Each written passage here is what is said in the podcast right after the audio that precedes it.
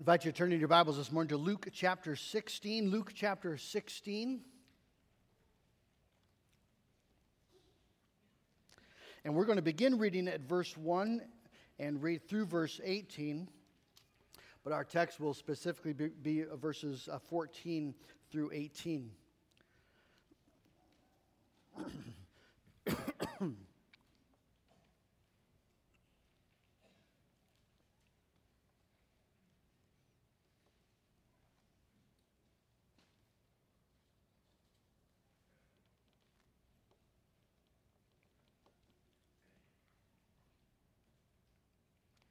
Let's give our attention to God's word this morning. Luke chapter 16.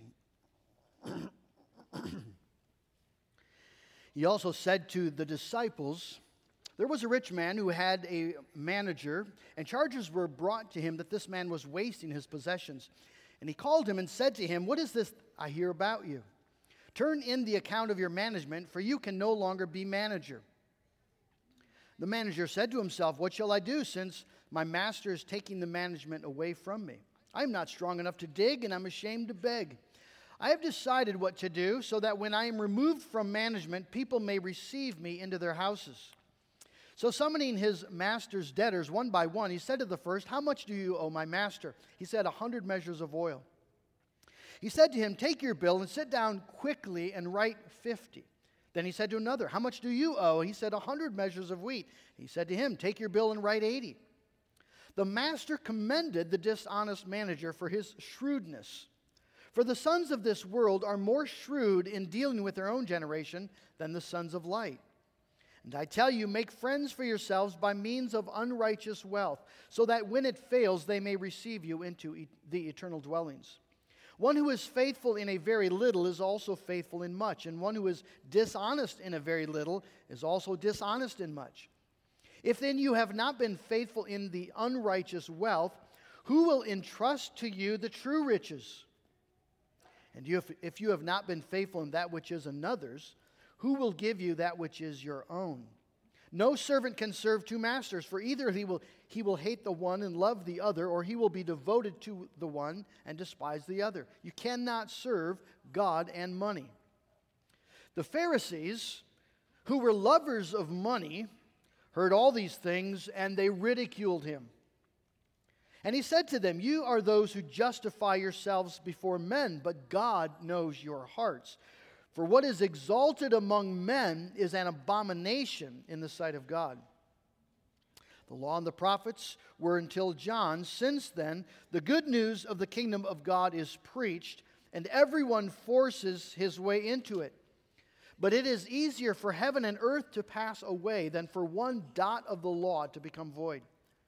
Everyone who divorces his wife and marries another commits adultery, and he who marries a woman divorced from her husband commits adultery. Let's ask the Lord to bless his word. God in heaven, I thank you that you give your word to divide between bone and marrow. Uh, you give your word to reveal spiritual truth. Give us the ears to hear it today uh, to understand it, uh, to be trained and uh, built up and strengthened by it. To, uh, Lord, we, we, we need this word. And so we pray for your spirit to speak it to us clearly. In Jesus' name, amen. Our text this morning is rather short, just five verses, 14 through 18, but they are verses that pack a powerful punch. Uh, this is a fire hose of divine truth, and it is uh, aimed directly at the Pharisees, but we will uh, find uh, that they're uncomfortably uh, close to us as well. Uh, because you see, what happens is in a few brisk moments, and just with a few words, Jesus exposes these men as wicked, wicked men. and particularly, what he does is he, he takes the law, the law that they loved, the law that they. Um, sort of wrapped around themselves as their righteousness. And Jesus takes that very law and exposes them for what they really are. They love the law, but for all the wrong reasons. And they use the law, but for all the wrong ends. And in a devastating reversal of fortune, Jesus takes that law and condemns them with the law. it reminds me of a documentary I just recently uh, watched um, on uh, ESPN called Fantastic Lies. It is a review of the um, 2006 case involving the uh, Duke lacrosse team, if you uh, remember that. Uh, three members of that team were charged with uh, raping a woman at a party. Uh, the interim district attorney, Mike Nifong, uh, decided to prosecute the case himself because he was in the midst of an election seeking to be elected as the full time district attorney. And so he was hoping this case would help uh, further that cause. Well, national media rushed to the story. Uh, it pushed all the right buttons. Here you have young, white, um, privileged males attending a prestigious private university and charged then with raping a black woman. And so, feminist organizations, the NAACP, various social activists showed up on campus and in Durham, leading protests uh, and marches, making demands. Uh, Ruth Sheehan, a local columnist for the local newspaper, found her articles suddenly gaining national exposure. Uh, she uh, excoriated the Duke players, demanded that the coach of the team be fired. He was. Uh, the rest of the season was canceled. Uh, Nifong boasted to his campaign manager that uh, this case by itself was worth millions of dollars of free advertising and would help him win the election. And that's exactly what happened. He, he won the election uh, on the promise that he would make sure that these three young men paid the full penalty for their crime. The only problem was they didn't commit a crime. A Nifong did. Nifong was the criminal. Uh, the truth came out in a stunning um, 10 minutes of cross examination. Nifong had brought uh, his, his expert DNA, uh, his DNA expert as a witness, and he sort of sprung it on the defense. They weren't ready for him, but they decided to cross examine him anyhow. Um, and in a stunning few minutes of cross examination, the defense team proved that Nifong and his uh, DNA expert had conspired to hide evidence that showed without a doubt that it could not have been the three Duke players uh, participating in the crime. As the truth comes out, so they have the courtroom video, and you, the lawyer is examining the expert witness and asks him point blank Did you have a conversation with the district attorney? Um, did you agree to withhold this evidence? And the the man very uncomfortably said, uh, Well, the answer to that would have to be uh, yes. And you see Mike Nifong sitting over there, once very cocky, very confident, uh, put his face in his hands, and uh, the judge glaring daggers at him. Uh, as, uh, and, and just in a moment, this man's life falls apart. Uh, he was convicted of crime, removed from office. He was disbarred. He was jailed uh, and has since filed bankruptcy. Well, that's what's happening in our text. Uh, here you have these Pharisees, very, very confident men, very knowledgeable men, men who um, loved the law, at least they professed to love the law. Uh, they, they used it to justify themselves, they used it to condemn Jesus Christ. And now suddenly Jesus picks up that law and turns it on them, and in one fell swoop exposes them as the worst of sinners, as abominable sinners, worthy of eternal condemnation. That's the drama of the text. That's what's going on. Well, let's see how it unfolds. We need to start with the context because our text flows directly out of it. And uh, if you remember, Jesus told the story of the dishonest manager. It's a very strange parable, not uh, really a, a, favorite of many folks. Uh, because here's this guy that has cheated his boss. He's been found out. And so what does he do? He cheats his boss again.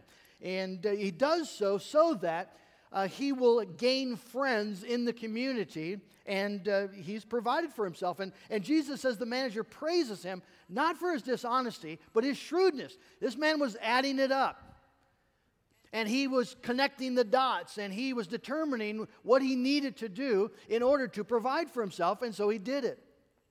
And Jesus says the sons of this world are more shrewd in dealing with their own generation than the sons of light. Sinclair Ferguson summarized that uh, saying, Worldly people employ what they possess in light of what they think is their destiny. Christian people often fail to do so. Worldly people tend to act consistently with what they think is their destiny. You're going to live once and then you're going to die. So get what you can get while you can get it. Christians profess to believe we live and then we live forever. We will never die.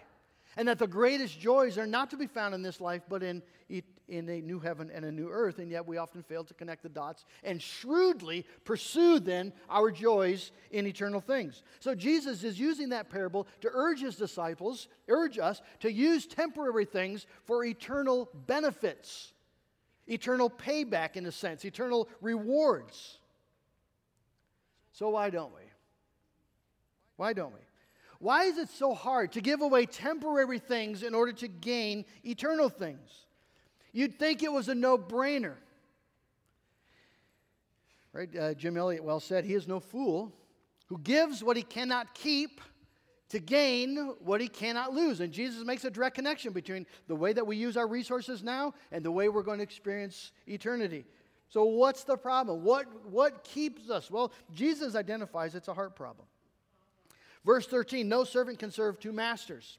You cannot serve both God and money. Money is not evil, is it? It's a gift that God gives, but the love of money is a great trap. Because you see, because money has the power to provide things that look good to us, and even things that we need food, shelter, clothing. But because money has this ability, money presents a lordship problem. In whom will we ultimately trust?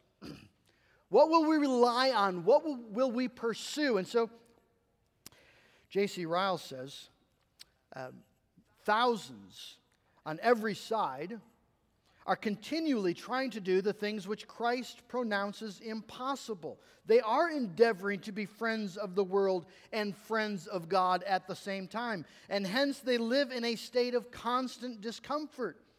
They have too much religion in their hearts to be happy in the world, and too much of the world in their hearts to be happy in their religion. I think that's pretty perceptive. I was reading an article, uh, one of the air, uh, uh, airplane flights. Um, it was about, uh, they, they interviewed four different people in four different financial categories.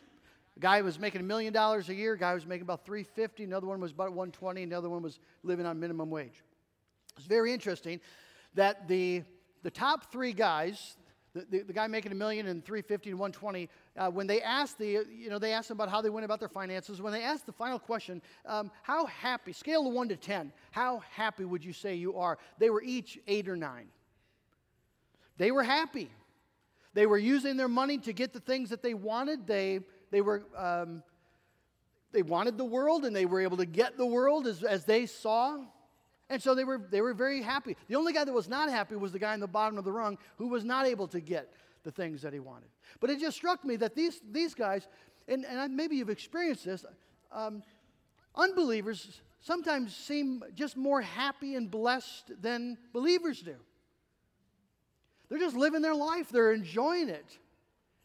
And Christians are dragging themselves out of bed to get to church and trying to do the right thing and wrestling with these financial decisions. And what's going on? We're, we're supposed to be, right, love, joy, peace, patience people.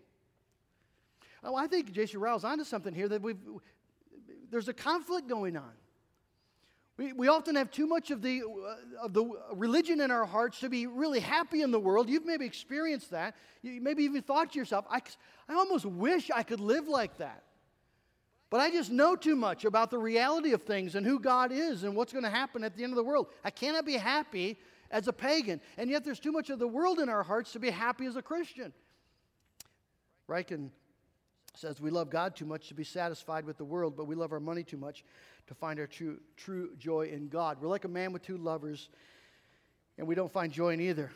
And so money has this way of messing with us and exposing us.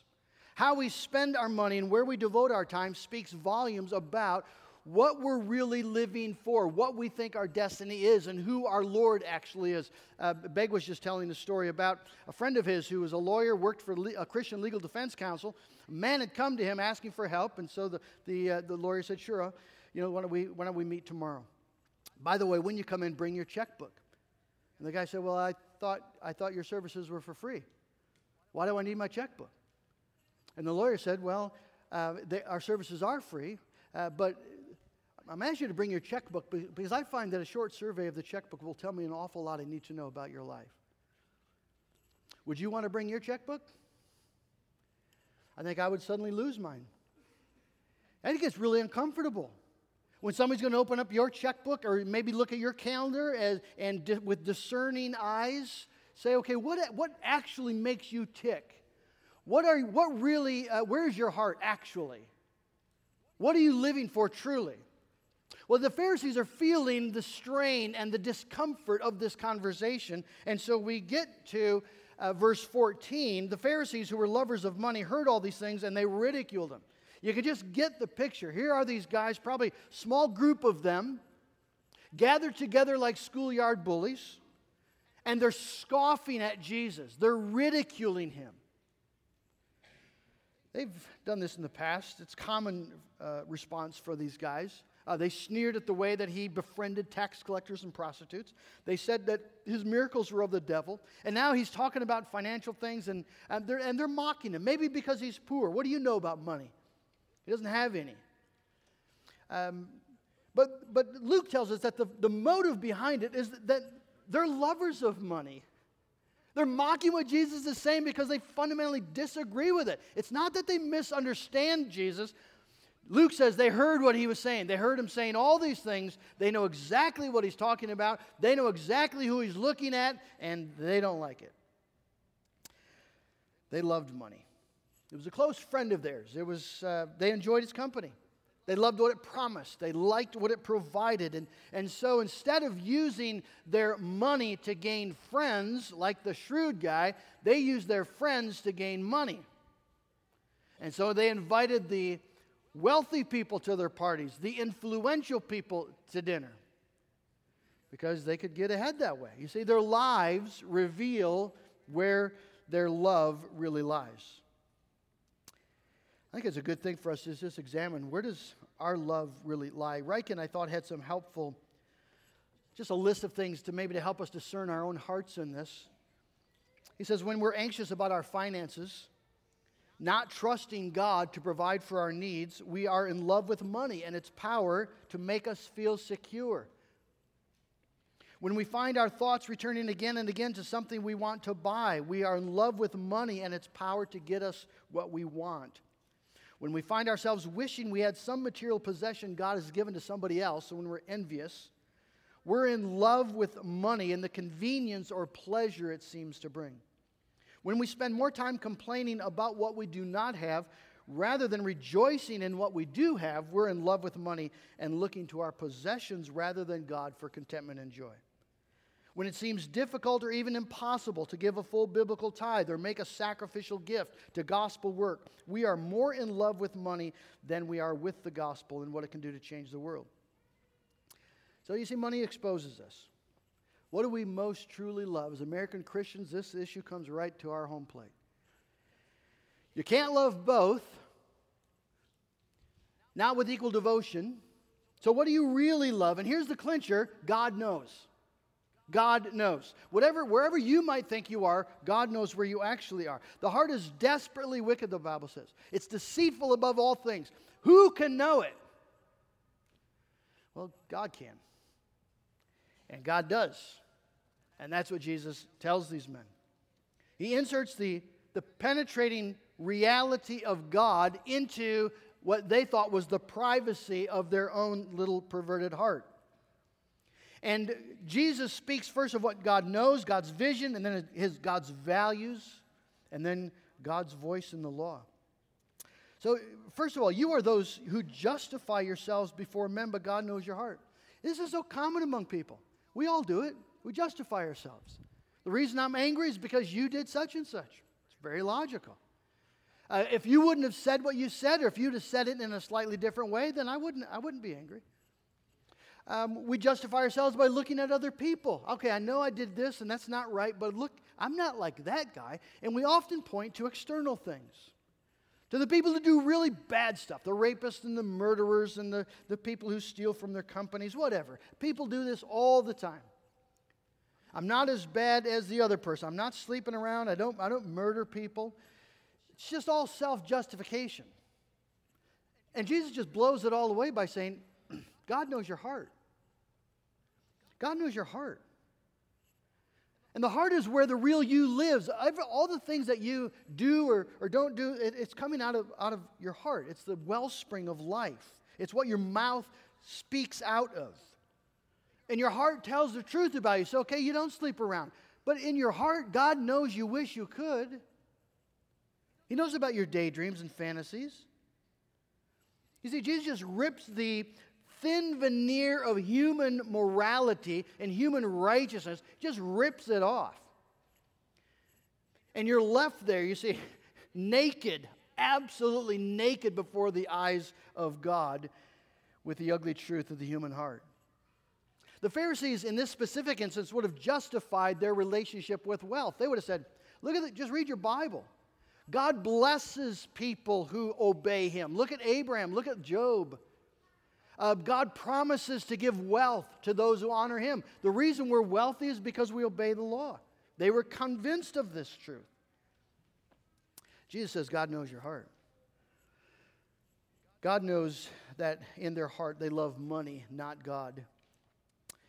And then Jesus exposes, gives them an insight into what God delights in. What is exalted among men is an abomination in the sight of God. What is exalted among men is an abomination in the sight of God. I saw uh, just on sermon audio this week, I was uh, just looking for something to, to, listen to. I was doing some tasks, and uh, I saw uh, a man had taken this phrase, just this phrase, and had listed uh, several, had several sermons on various things that men exalt and God uh, finds abominable. And the first was entertainment, uh, the second was sports, and the third was, I had a chuckle, a country music. that would be a fun sermon to preach, I think, although it might, uh, it might offend some of you. Uh, I'm not sure that's what this text is about, but I think, uh, I think he's onto something. The things that we naturally sort of like and uh, enjoy with the world, we so often don't have a critical eye. God does hate entertainment, the entertainment industry that exalts in violence, that exalts in uh, sensuality and sexual immorality. He, he hates it. He hates the idolatry of sports. Where did, that, where did that come from? That doesn't come from God. That people throw themselves into sports as though it were a, an ultimately significant thing, that, that's not from God. He hates the uh, music that uh, that glories in fornication and violence and sin and self centered living. He, that is not art to God. It's not art, it's an abomination to God. You see, we, we need to recapture, in a sense, as a church, 21st century church, the category of worldliness. That used to be a functioning category in people's lives. Now, too often they defined it um, not very well. So, so worldliness, when my dad was growing up, was playing uh, cards with faces on them. Now, there's a reason for that, but that was just sort of identify the worldliness. Or um, in, other, in other places, it's, it's wearing the wrong kind of clothing. It's, uh, it's, it's drinking alcohol, for instance. It, uh, it's def- going to movie theaters. Well, that's, uh, those are not helpful categories. But there is a category for worldliness. It's loving the things the world loves, the things that God hates. It's just assuming that it's okay when it's not okay. God, God finds it abominable. You see, there's reasons that the wrath of God is coming on the world. And the reasons are the things that we see right in front of us. Now, the great irony here, of course, is that the Pharisees who prided themselves on being very holy are in fact utterly worldly. They have worldliness buried in the depth of their heart. And Jesus sees it and he, and he calls it an abomination. An abomination in the Old Testament, it's a law word. It speaks of something that God detests and is ripe for judgment. It's, it's often attached to gross sexual sin. Jesus here attaches it to the love of money. That's a word for American Christians. Ryken, again, I think, says helpfully, we are generally inclined to think that the love of money is a small moral failing. It's much further down the list of evil deeds than something like cursing against God or committing sexual sin. But according to Jesus, the love of money is an appalling betrayal of our love for God and sets us squarely against the kingdom of God. It's an abomination to God. And it's a law word. As I said, they would recognize this from their reading of the Torah. It's a law word. And Jesus then moves directly to a discussion of the law. The law and the prophets were until John. Until then, the kingdom, since then the, the good news of the kingdom of God is preached, everyone forces his way into it. But it's easier for heaven and earth to pass away than for one dot of the law to become void. In other words, gospel doesn't uh, remove the law of God. Everyone who divorces his wife and marries another commits adultery. Now, what is Jesus doing? He's talking to the men who believe that they're experts in the law. The law and the prophets stands for the Old Testament. And, and uh, these men, they studied the Old Testament. They memorized vast portions of the Old Testament. They're experts in the Old Testament, but they don't keep it. They don't keep the law. In fact, they find a whole bunch of ways around the law. And the essence of the law they utterly miss. What's the essence of the law? First commandment Thou shalt love the Lord thy God with all thy heart and soul and mind and strength, and neighbor as yourself. That's the law. It's love. A passion for God, a desire, and a hunger to bless people, to actually love them. But see, that's what they didn't do. They loved money, they loved seats of honor, they loved the praises of men. And then Jesus levels against them the charge of adultery. Now, this looks out of the blue. You'll notice in your Bible, in my Bible, it's a completely separate paragraph. And Jesus starts talking about divorce and remarriage and adultery. Why does Jesus suddenly go to the seventh commandment? He's been talking about money. Well, because it's the most shameful sin of their day. Everyone understands what it's about but primarily because Jesus knows they're guilty of it. He knows their heart. They have sexually perverse, dead hearts. They're men of the world. They know the law forbids adultery, and yet they want to satisfy, satisfy the desires of their perverse flesh, and so they found ways around the law about marriage remarriage. And so rabbis through the centuries had made various exception clauses that got really silly. If your wife burned your supper, you were allowed to divorce her. If you, some rabbis even said, if you found a woman that was prettier than your wife, if you were a godly man, uh, you were allowed to put her aside and go marry the prettier wife.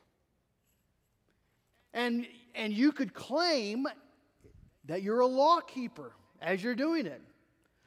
The law allows it in that, in that system. And Jesus just lays it wide open.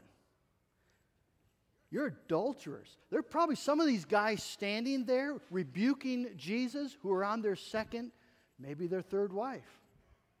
So Jesus grabs something that is obviously scandalous and he attaches it directly to them in the most shameful public, public way possible. They are exposed in public as no different from the prostitutes that they despise. It is an, it is an incredible turn of events. They are suddenly awfully exposed. And Jesus presses it. There's no escape from the law.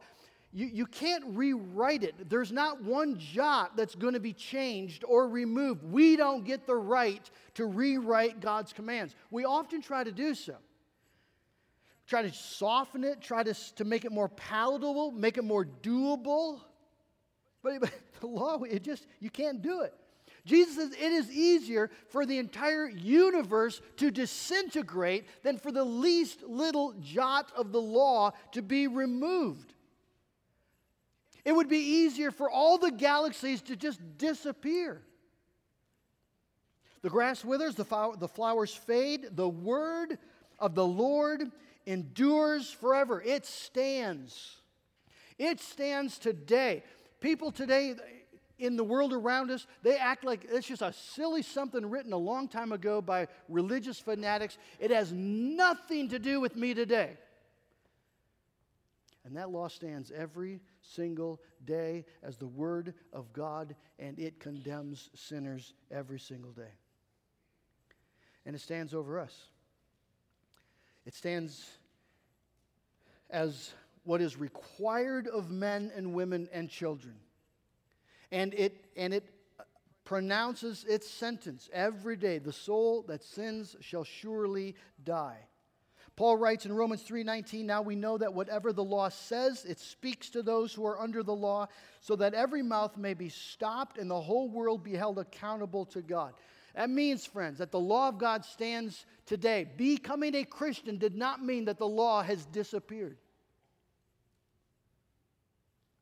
Nothing got erased in terms of the law of God. It still stands as God's will. And it's not going away. And it means, you see, that just as this, these Pharisees were exposed,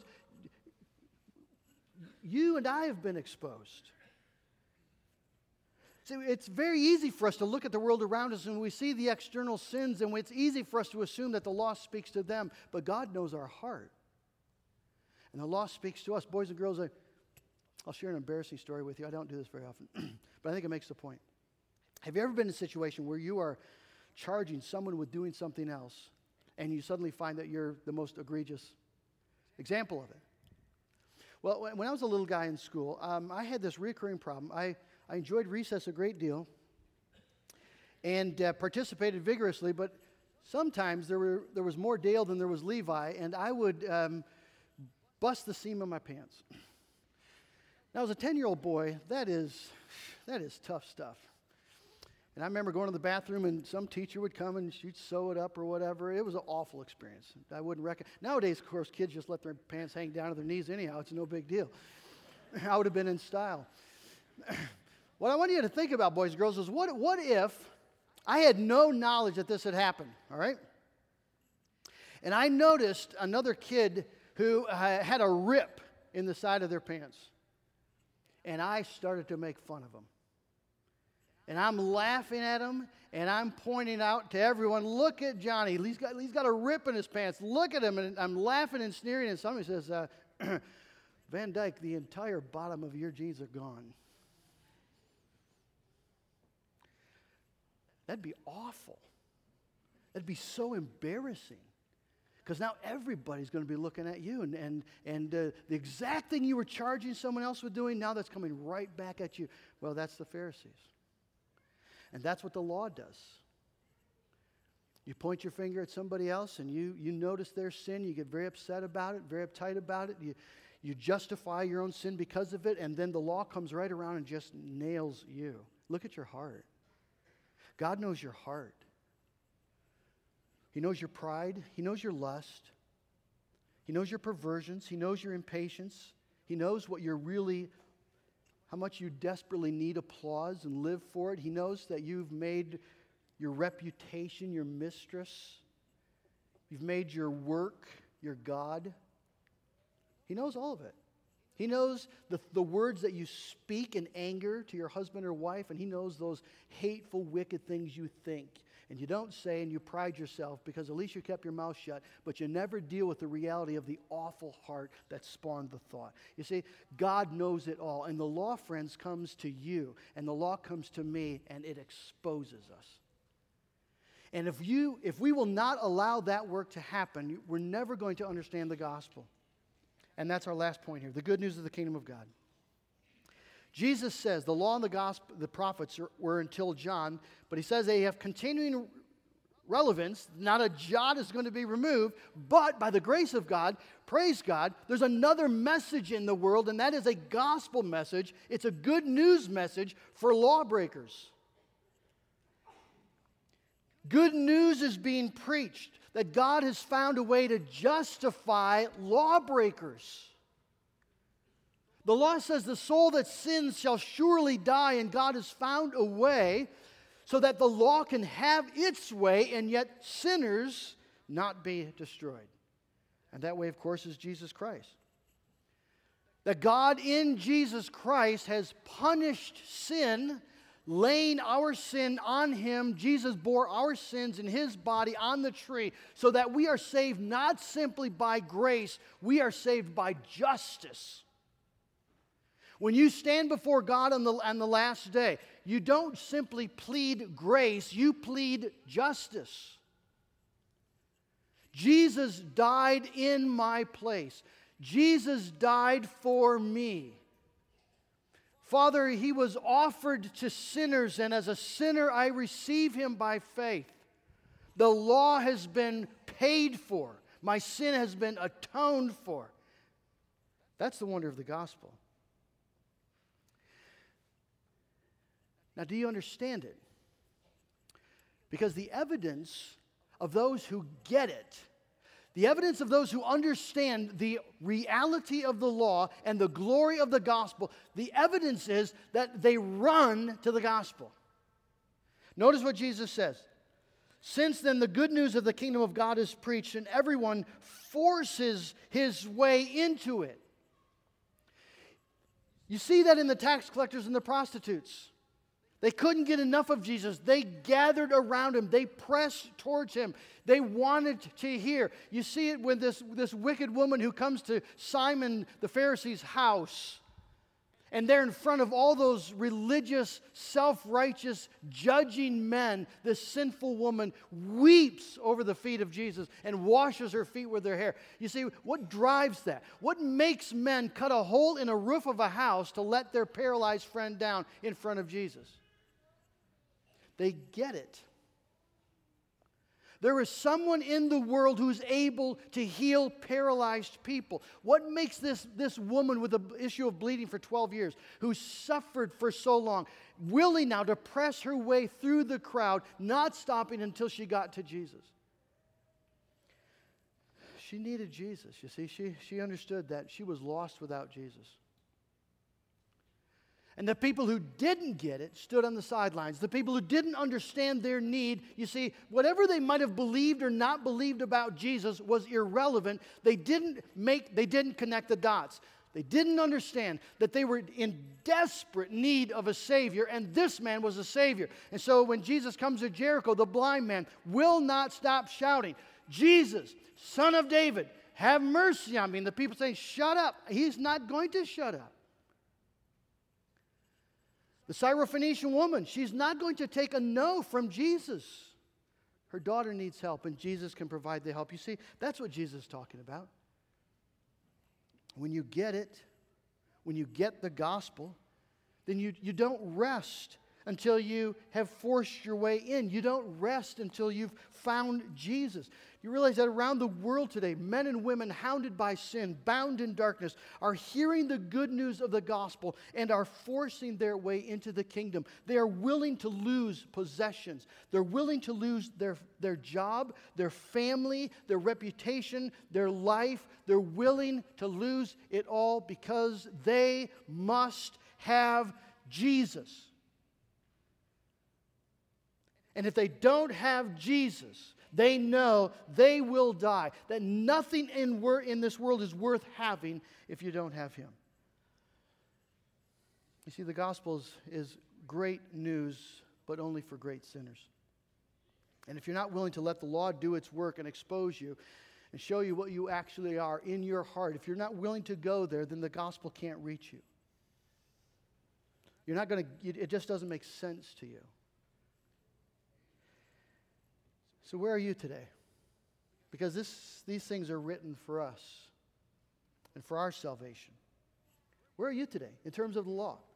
Do you find in your heart an apathy for the things of God? Do you find that, that you, you believe these things, but the truth is that they don't, they don't stir you?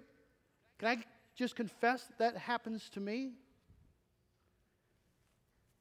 And I'll be writing a sermon and and I'll see the, the way the people respond, and they'll just don't, I don't, I don't respond that way. What's wrong with me? I'm not connecting the dots. I'm not standing before a holy God, you see, and, and allowing the law to do its work so that I realize that I, I desperately, deeply, truly need Jesus. We all get in that rut. We tend to justify ourselves. We, we're satisfied with our meager, meager sort of Christian living and our meager love for God. But, friends, the law this morning comes and condemn, condemns us. The law says, You shall love the Lord your God with all your heart and all your soul and all your mind and all your strength. That is what the law demands. God doesn't say, Let's put on a veneer of Christianity. He doesn't even say, Let's put on a nice thick veneer of Christianity. He says, Love the Lord your God and love your neighbor as yourself. And every single um, violation of that law is worthy of condemnation. That's what the law says. Do you do that? No, you do not. Do you need Jesus? Yes, you do. The gospel alone, friends, can save us. Came across a wonderful hymn by Horatius Bonar. I don't think I've ever heard it before. It's called Upon a Life I Have Not Lived. This is what he says. This is a, this is a sinner who's running to Jesus. Upon a life I have not lived, upon a death I did not die, another's life, another's death, I stake my whole eternity. Not on the tears which I have shed, not on the sorrows I have known, another's tears, another's griefs, on these I rest, on these alone. Lord, I believe. Oh, deal with me as one who has thy word believed. I take the gift. Lord, look on me as one who has thy gift received. Upon a life you have not lived, upon a death you did not die. That's where you stake your entire eternity. That's the gospel. That's the gospel. Sin abounds, grace abounds all the more. Where the law condemns, Jesus comes in the gospel and says there's now no condemnation for those who are in Jesus Christ. Isn't that good news? Do you believe that good news? Let's praise God for it. Amen. Oh, God in heaven, I thank you that you expose us as sinners, people who are justly deserving of uh, everlasting condemnation. And not simply because of things way in our past, but things this morning, things in our heart right now. We cannot make ourselves good enough. And so we rest, Lord, upon a life we have not lived and a death we did not die. We rest on Jesus. Lord, I pray this morning that you would use your word to expose us. And Lord, I pray particularly for those who have been in a fantasy world of religious practice and religious beliefs but have never had the law expose their heart.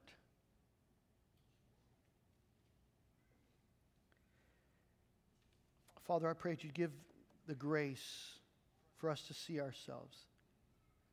And that all the wickedness that we do, all the wickedness that we think, comes from the wickedness within. And we cannot fix it, but only Jesus can. And that by an imputed righteousness, not our own. God in heaven, thank you for the gospel. Thank you for this good news. I pray that we would believe it. I pray, Lord, that we would force our way into it, that we would get on our knees by our bed tonight and plead that you would give us Jesus. And that we would not stop asking until we know that we belong to Him and He belongs to us.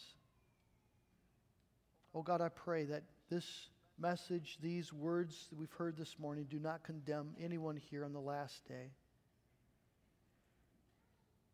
But that by the power of your Holy Spirit, you would use them as means for our salvation. These are such holy things. Lord, have grace. Show mercy. Give us Jesus. We pray in his name. Amen.